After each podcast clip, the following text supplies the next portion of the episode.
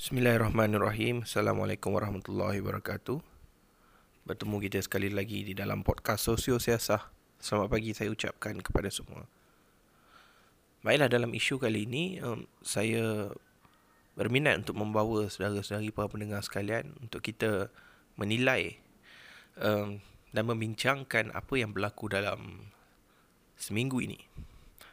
Antara isu yang paling hangat dibincangkan adalah uh, saya petik semula ya kenyataan yang dikeluarkan oleh Parti Muda yang katanya um, penggunaan uh, peranti Raspberry Pi adalah salah satu pilihan yang boleh diguna pakai eh, dalam usaha untuk meningkatkan kebolehcapaian murid-murid terutamanya mereka yang datang daripada kelompok B40 ataupun kelompok yang tidak berkemampuan mahupun kumpulan yang mempunyai ramai anak meaning that they have they need to have to they need to get access kepada peranti ini dalam menjalankan kelas secara maya. Uh, ia menimbulkan satu polemik eh. Satu polemik yang sihat bagi saya sebab perbincangan uh, tentang sejauh mana kegunaan peranti Raspberry Pi ini uh, berkesan ataupun boleh diguna pakai adakah ia sesuai berbanding dengan peranti-peranti yang lebih universal seperti contohnya yang berasaskan uh, Windows yang berasaskan mungkin uh, Mac OS kan tapi kebanyakannya mungkin berasaskan Windows. Uh, laptop lah terutamanya notebook netbook seperti contohnya. Tetapi apa yang lebih mustahak untuk kita bincangkan di sini adalah bukan uh, menilai pilihan tersebut tetapi untuk kita meneliti semula dengan lebih terperinci tentang polisi berkaitan dengan pembangunan digital dalam sektor pendidikan. Sebab apa? Uh, apa yang berlaku sekarang ini adalah kita nak elakkan satu polisi yang dibangunkan berasaskan uh, knee-jerk reaction. Kan? Maknanya satu reaksi kita terhadap apa yang berlaku, maka kita perlu cepat-cepat uh, menyelesaikannya. Sebab polisi adalah salah satu uh, perkara yang harus dilaksanakan dalam jangka masa panjang. Ia seperti roadmap. Ya. Dia meng, mem, mem, memberi kita arah tujuan. Cara mana kita bergerak itu adalah cerita lain. Tetapi arah tuju kita itu adalah benda yang lebih mustahak. Dan kita perlu perhalusi benda ini sebab kita tak mahu uh, hala tuju kita itu adalah hala tuju yang kita fortify ataupun kita kuatkan sekarang tetapi di masa akan datang ia akan menjadi sia-sia. Saya uh, berminat untuk menarik perhatian saudara-saudari. Kita cuba bayangkan um, apa yang berlaku sekarang adalah disebabkan uh, para pelajar guru-guru ataupun institusi persekolahan tidak dapat dilaksanakan seperti mana satu ketika dahulu. Meaning that uh, secara azali ni ataupun secara apa yang berlaku Uh, semenjak kita merdeka ataupun sebelum merdeka lagi uh, murid-murid akan hadir ke sekolah akan ada para guru dan di situ berlakunya proses pengajaran uh, dan juga pembelajaran. Tetapi ia terganggu disebabkan oleh kehadiran ataupun uh, pandemik yang terjadi di negara kita. Jadi disebabkan pandemik maka transisi itu berlaku. Pembelajaran yang seharusnya berlaku di sekolah sekarang ini beralih pula di rumah maka persoalan kita timbul. Bagaimana atau apakah yang akan terjadi jika pandemik ini telah pun selesai? Kita kembali semula ke fasa asal sebelum pandemik. Jadi, kalau kita bangunkan satu polisi yang melibatkan uh, peruntukan yang begitu besar ataupun yang melibatkan satu pengubahan dalam cara hidup, tetapi kemudiannya apabila uh, situasi itu telah tamat, kita akan kembali kepada asalnya. Apa pula akan jadi pada polisi tersebut? Ia akan menjadi satu pembaziran. Ia akan menjadi satu polisi yang um, gagal, boleh saya katakan sedemikian rupa. Ya, kita perhatikan, eh, uh, antara uh, suka saya untuk membawakan contohnya, uh, biasanya kita gunakan istilah ini dalam dalam sektor ekonomi, iaitu boom and bust. Meaning that, dalam sesuatu contohnya kawasan uh, dia akan booming apabila ada satu uh, galian yang ditemui ataupun satu sektor ekonomi yang berasaskan bahan semula jadi terdapat di situ. Contohnya seperti emas uh, pembalakan dan juga mungkin petroleum.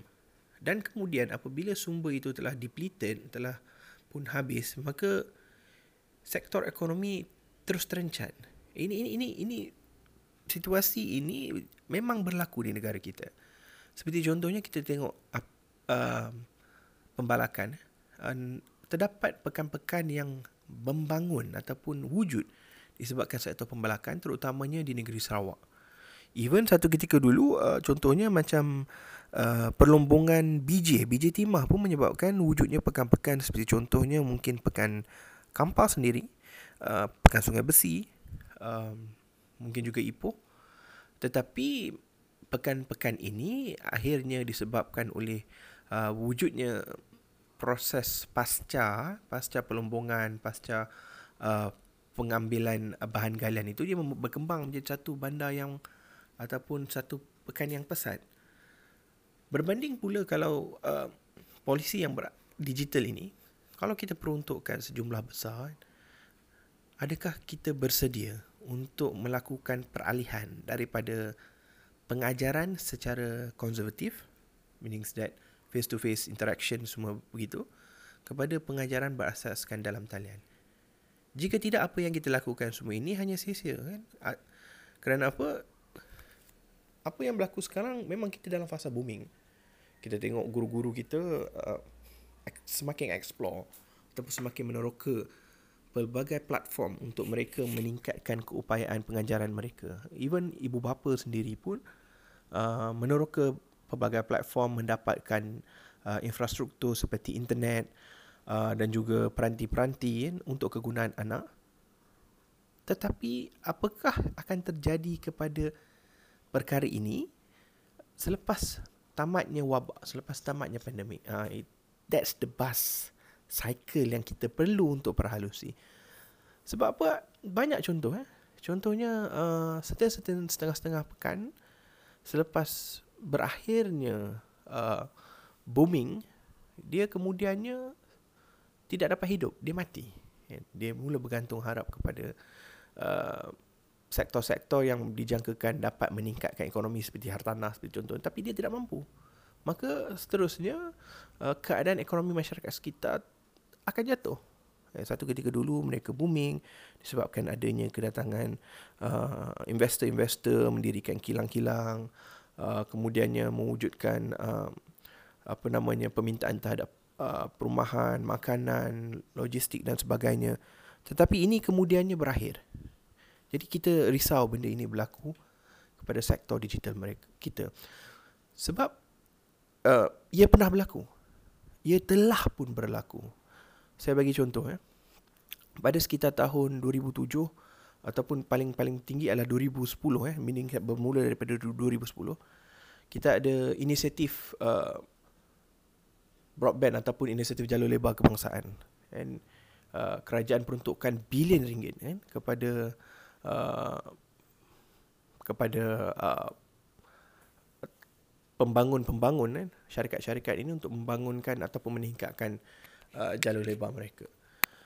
Dan kemudian di samping itu kerajaan juga peruntukkan begitu banyak ataupun sejumlah wang yang besar uh, seperti contoh untuk pemberian netbook kerajaan dalam uh, dalam skim yang melibatkan universal uh, supply USP saya tak pasti ya saya lupa lah apa dia punya uh, akronimnya kerajaan peruntukkan 1 bilion netbook eh. uh, kerajaan belanjakan juga 400 juta untuk membekalkan netbook yang dinamakan di bawah program netbook satu Malaysia ini kepada para guru. Kita juga ada fraud VLE di mana uh, kerajaan juga memberikan subsidi uh, kepada para guru ini dengan membekalkan mereka uh, dan juga sekolah. Ini terlibat juga maknanya murid-murid juga terlibat uh, dengan sejumlah peranti seperti tablet seperti telefon pintar. Tetapi di mana mereka sekarang di mana ia sekarang jadi ini sebenarnya satu pengajaran yang sangat-sangat uh, berkesan kan, untuk kita menilai semula sejauh mana kesanggupan kita kan, untuk melakukan perubahan kepada sistem konservatif yang sedia ada. Sebab kita takut nanti selepas habis pandemik, segala apa yang booming sekarang ini kan ibu bapa uh, para pelajar yang begitu concern tentang PDPC pengajaran dan pemudahcaraan PDPR pengajaran dan pem, pengajaran dan pembelajaran di rumah. Kemudiannya sia-sia saja tablet disimpan ataupun uh, laptop tidak lagi digunakan. Dan kita beralih kepada konser kepada sistem pelajaran yang konservatif. Jadi ini persoalannya. Uh, kerana apa? Uh, kalau kita lihat kan bagaimanakah perkembangan uh, perkembangan ataupun keterlibatan masyarakat expansion of society dalam sistem digital um, sukar untuk kita kaitkan ia disebabkan oleh subsidi ataupun peruntukan inisiatif daripada kerajaan sendiri. Ia disebabkan pertama uh, kemudahan ataupun uh, kesenangan untuk mendapatkan peranti yang sophisticated yang uh, yang canggih dengan harga yang murah. Ini ini berlaku disebabkan pertamanya uh, bertambahnya peningkatan uh, permintaan kepada tel- ke telefon pintar terutamanya bermula di negara-negara barat seperti Amerika Syarikat. Ia menyebabkan uh, berlakunya perkembangan teknologi di China yang kemudiannya ia diffuse kepada uh, syarikat-syarikat yang kecil, bukan syarikat kecil, syarikat-syarikat lain.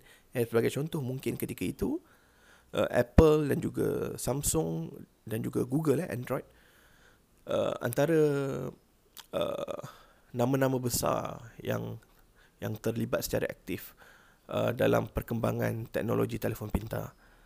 Tetapi kemudiannya wujud uh, nama-nama syarikat seperti Huawei, eh, uh, Oppo uh, uh, dan juga syarikat-syarikat China yang lain yang mana mereka mampu untuk menghasilkan peranti ini dengan harga yang jauh lebih murah.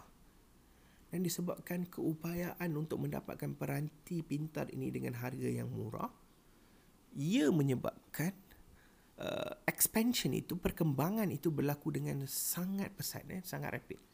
Sebab itu dalam tahun Uh, kalau kita tengok data yang berkenaan dengan penggunaan telefon pintar di Malaysia ini kita boleh nampak lihat dia punya perkembangan itu uh, uh, begitu pesat kan? dia punya kecerunan perkembangan itu begitu uh, cerun begitu steep ini disebabkan oleh keupayaan untuk mendapatkan peranti ini dengan harga yang lebih murah bahkan kalau kita perhatikan uh, apa yang mampu ditawarkan oleh penyedia perkhidmatan internet seperti contohnya perkhidmatan 4G daripada syarikat telekomunikasi kita.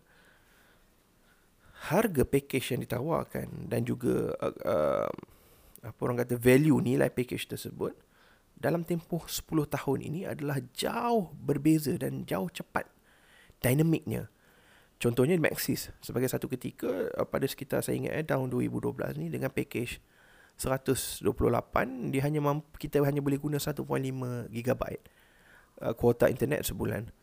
Tetapi sekarang dengan harga 128 kita boleh guna uh, 90 GB. Eh. Meaning that uh, berapa banyak eh, peningkatan itu beratus-ratus kali ganda daripada jumlah asalnya dalam tempoh hanya kurang daripada 10 tahun.